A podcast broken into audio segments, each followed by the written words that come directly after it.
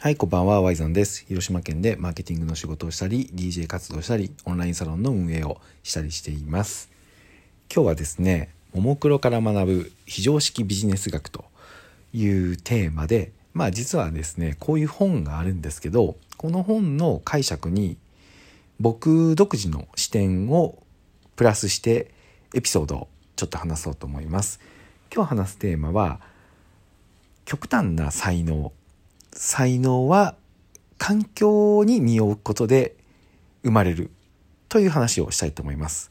これ実はですね全く同じことをキングコングの西野さんが話しててそれと伝えたいことは一緒なんですけどももクロのエピソードからこれを伝えたいなというふうに僕は思っています。はいどんなエピソードかというともうズバリ言ってしまうとですねももクロはアイドル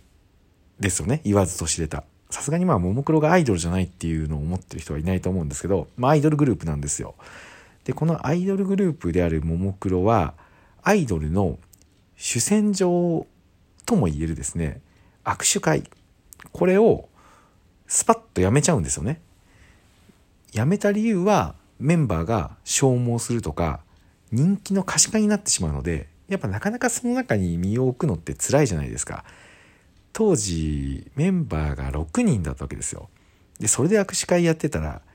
ねえ私の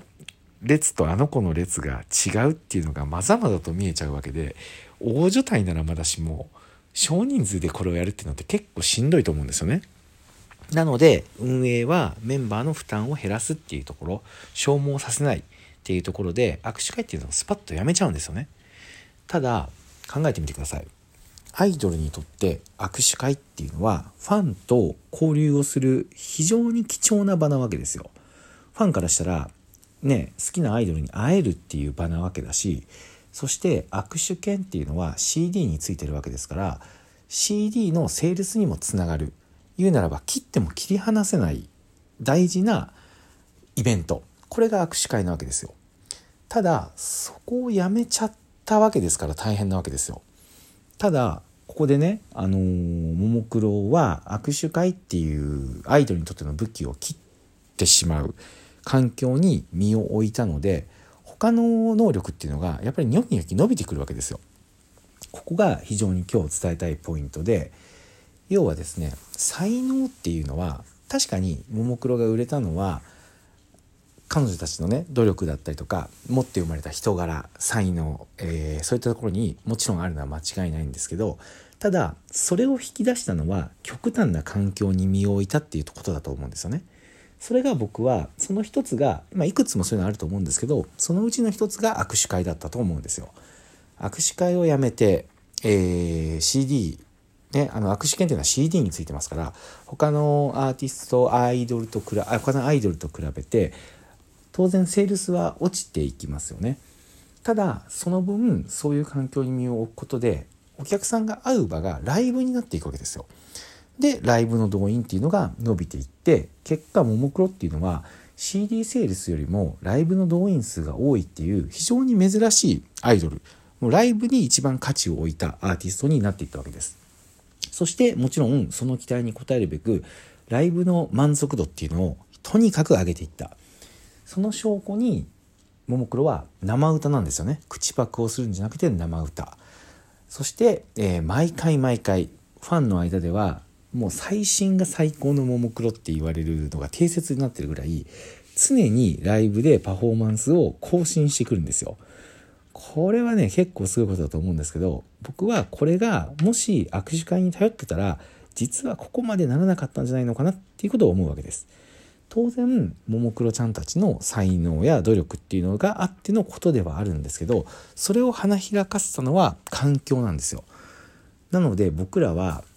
極端な環境に身を置くことでその才能を伸ばすことができるっていうことが人間にはあると。ね、鳥が何で飛ぶかって言ったら飛ばないといけない環境に身を置いたからなんですよね。そのように生物には環境に身を置くことで能力が伸びるっていうような適性があるので、えー、そういったところから作ってみると面白いんじゃないかなと思ってこの話をさせていただきました。はい。というわけで今日の話は以上です。ももクロはね、こんな風にいろんな面白いエピソードがあるので、また機会があれば、ここでも話していきたいなと思っております。最後に、じゃあまあ環境環境って言うけど、ね、具体的にはどんな環境なのっていうところがあるんですけど、最近僕はそれを思ってるのが、意外と毎日更新だと思うんですよ。例えばこのラジオトークの毎日更新だったり、ブログの毎日更新だったり、ツイッターの更新を1日10回やるとか、インスタグラムに気合を入れた1投稿をするとか、何でもいいんですけど、そういうやらないといけないっていう環境に身を置くことで、まあ普段発信しようと思ってないこともうネタを作らないといけないから、ネタを作らないといけないっていう環境に身を置くと、やっぱり活動というか行動するようになると思うんですよね。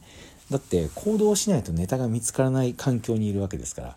そういう意味で自分の中で毎日発信をするっていう縛りを、えー、置くっていうのももしかしたらいい環境、簡単なね、作り方なんじゃないかなと思いました。はい。というわけで今日は、えー、才能を伸ばすには極端な環境に身を置くようにしようという話でした。聞いてくれてありがとうございました。おやすみなさい。明日もよろしくお願いします。